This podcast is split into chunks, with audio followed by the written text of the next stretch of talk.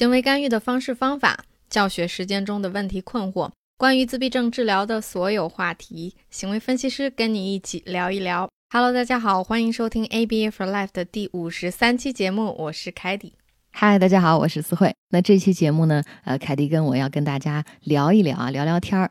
我们的节目从一开始到现在，每一期节目一直在分享很多的教学策略啊，不同的方法。嗯，那除了每天我们作为一名特教老师必须要具备的这些教学的技能之外呢，其实还有很多东西我们要具备的一些软实力也需要有。是的，所以今天就跟大家聊点儿软的。所以今天我们给大家总结了五点特教老师必备的软技能，嗯跟各位分享。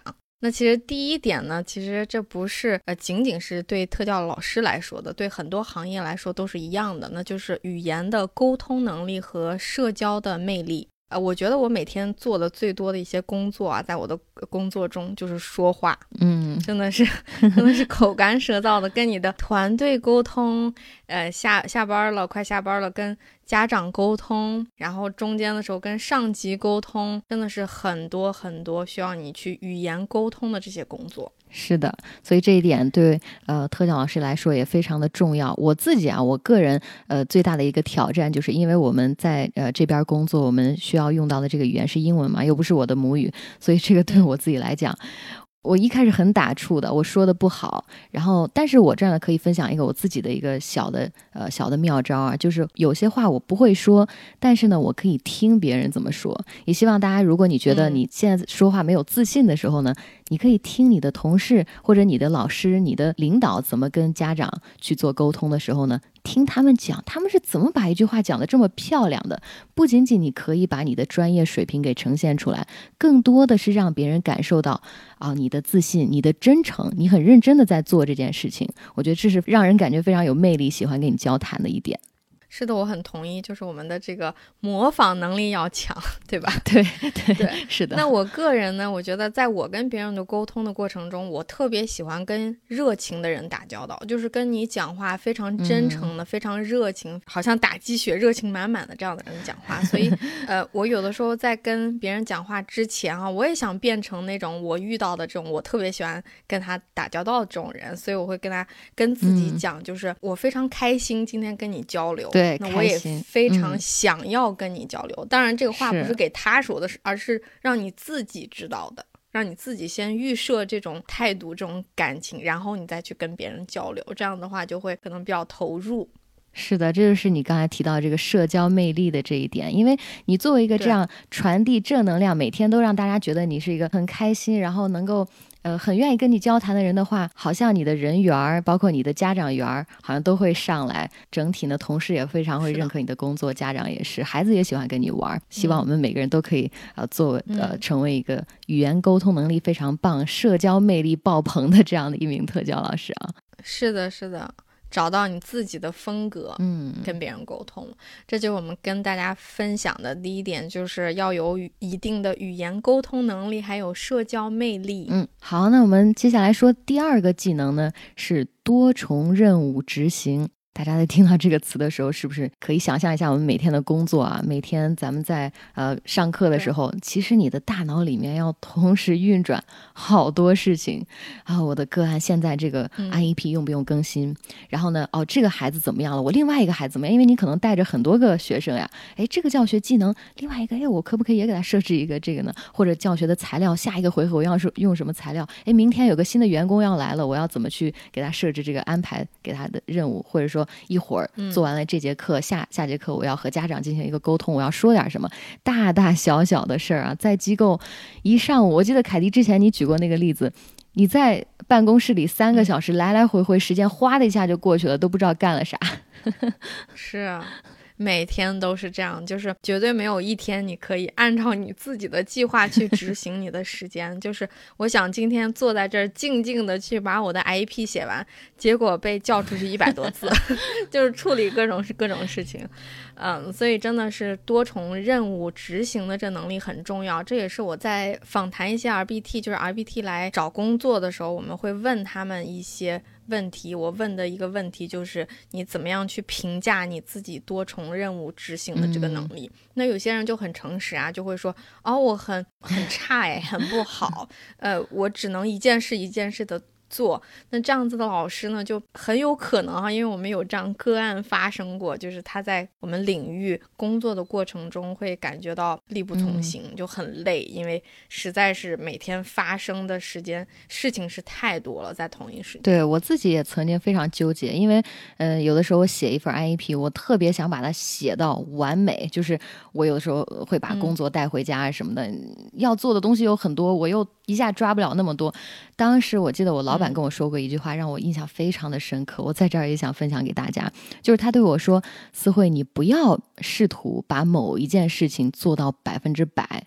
我们作为一名特教老师，我们要做到的是。”平均用力，把每件事情你做到百分之八十就可以了。就是因为你要同时兼顾的东西太多了，你只需要做到整体上啊，你的工作都处于一个不错的状态就可以了。千万不要逼着自己把其中某件事儿一定要做到百分之百，你不要为难自己。对对对，是的，你的老板说太对了，我觉得他特别同意他说的这句话，因为我们实在我们的任务太多了。是的。好的，那是第二点，呃，今天跟大家分享的第三点呢是抗压抗挫能力。嗯，哎呀，其实咱们这个工作真的是很辛苦的，是很多压力的，对不对？各方的压力来自你老板的，比如说，哎。这个孩子的 IEP 有没有做完？然后他的教学进度跟进的怎么样了？来自家长的压力，爸爸妈妈说：“哎，那那下一步怎么办呀？我的孩子为什么没有更大的进步啊？”嗯，来自团队的压力都有啊。而且，其实你在教学的过程当中，你还有很多小的状况的。比如说，你你教学的时候，一不小心，你的孩子就逃跑了，去跑出去按电梯的按钮去了，一不小心跑到马路上了，或者一不小心孩子出现这种攻击行为，老师或者其他孩子会受伤。各种小状况呀，各种任务啊，让你觉得一天到头真的 压力山大。对对对，还没说完呢，还有我们每天在教学项目上遇到的一些压力，卡在一个 项目了，一直过不去，来自家长的压力，还有呢，呃，特教老师的一些考核呀、学习呀、拿证呀、提升呀，这些全都是 全都是压力，真的是。然后一天上下来七八节课，所以我们要有一个强大的内心去面对这么多的压力，要每天去自动的调节。是的，自自我调节非常重要的。好，那说完了第三条，我们说第四点，你要具备的这个技能呢，就是自我学习和搜索信息的能力，太重要了。那作为一名特教老师呢，自我学习意味着你要自己去不断的提升自己，因为我们想一想，我们所在的这个 ABA 的行业啊。本身就是一个不断发展、更迭、向前的一整个这个行业啊，不断有新的干预的方法被一个一个实验验证为是哎有效的或者循证的，呃这样的干预的方法，你要不断的去学习才能跟得上呀。而且啊，就算是同样的一套方法，咱们和几十年前。相比，可能已经完全变成另外一个模样了。如果你不学习，你可能就掉队了。你可能还做的都是五十年前的 ABA。那咱们就举个最简单、最直观的例子，就是这个桌面教学 DTT。可能你说，哎，我们现在做的是什么风格呢？是一个更加自然、更加遵从孩子本身的这个兴趣和动机的这么一这么整个一套风格，就和最初的我们行业执行的这个 DTT 可能相对来讲。嗯，是不是一开始特别的刻板，特别的呃结构化？然后，但是现在已经完全不一样了。希望大家可以利用碎片时间，关注我们行业最新的一些资讯，跟上这样不断变化的 ABA 发展的步伐。嗯。是的，是的，那还有一个就是搜寻信息的能力。其实，在这个时代，哈，这是一个信息爆棚的年代。现在比拼的不是谁学的多，谁知道的这个知识更牢固，而是很多时间呢，我们拉开距离的一个能力啊。我觉得是谁知道去哪里去找寻更精准的你需要的信息，这个能力实在太重要了，因为每个。我们的脑袋就这么大，对不对？没有办法把所有的一些，你没有办法变成万事通，但是你要可以，就是知道怎么样去变成万事通。嗯。那我就跟大家举一个例子，就是我遇到一个真实的案例，有我的一个客户，他有一些天生的精细动作障碍哈，所以他吃饭的时候，嗯呃，我们遇到一个障碍就是吃饭勺子拿不稳，这个食物撒一地。每次都是这样子的，就是怎么练也练不好，因为这是一个天生的，是一个肌肉的一个问题，是一个跟神经有关的一些问题。那这个时候去找一些文献都没有这样子的一些信息，因为这个信息实在是太，呃，具体了。没有具体到这么细的给我们的一些指引，那这个时候我的同事也帮我出谋划策呀，但是都没有结果。但是我突然就想到，一次我在逛一个脸书的社群里，有人分享一个勺子，叫呃稳定勺，我就突然会想到，哎，我有一次有看到，哎，当时我想的时候，当时我看到的时候还想，哎，这个稳定勺可以针对这种勺子拿不稳的孩子。他们可以用这稳定勺，就是不管你的手怎么动，这个勺子它是水平的，它不会。把食物掉下来，然后这勺子还挺贵的，所以我们当时就给他买了一个勺，这个勺子，这个问题一下就解决了。然后爸爸妈妈也超级开心，因为这个问题在他家也困扰他很久了。所以呢，这个一个简单的例子，我就想总结了一下，我就在想，我们一定在平时你看一些任何资料的时候，学习的时候，哪怕不经意的时候，都可以刻意的去储存一下信息的位置，去记忆一下。这个信息的位置，哪怕你不知道具体这个东西说的是什么，但是呢，你可以记一下你要到哪里去寻找。比如说，你看的一本书里有什么呀？课程里呀？教程里呀？你在网上哪个社区里、帖子里看到了什么？这些信息真的是无处不在，所以我们有的时候专门去记一下这些位置，我觉得是非常非常有帮助的。是的，大家一定要有心。还有就是我自己联想到，通过你这个例子当中，我们在教学的过程当中，总会遇到我们解决不了的问题。嗯，我们不可能就是一个入行十年、二十年的老师，依然遇到一个怎么办？这我不会了。那么这个时候，你要有能力去找到，好，我从哪儿能找到这些？非常精准的找到能够帮助我的文献资料，或者说一些影视资料都可以。嗯嗯，这就需要我们同事之间可能相互分享一些，或者说在我们 MyStar 呃资源分享互动群里，每天助教会给大家放一些这个资源啊，都是非常好的资源。那么这些大家要有心去记住它。而且呃，我还想说的一点就是，呃，每个人都需要去学习，包括凯蒂跟我，我们自己每个星期也都会定下来，读书的时候一定要固定某几个小时是。我们两个在一起的读书时间，是的，每个人都需要学习，不然一不小心就会被淘汰的。因为这个行业和每个人都在向前，对，发展太快了，我们一定要学习啊，跟上。是的，是的。嗯，那我们第五个能力呢？今天要给大家讲最后一个，也是写作能力。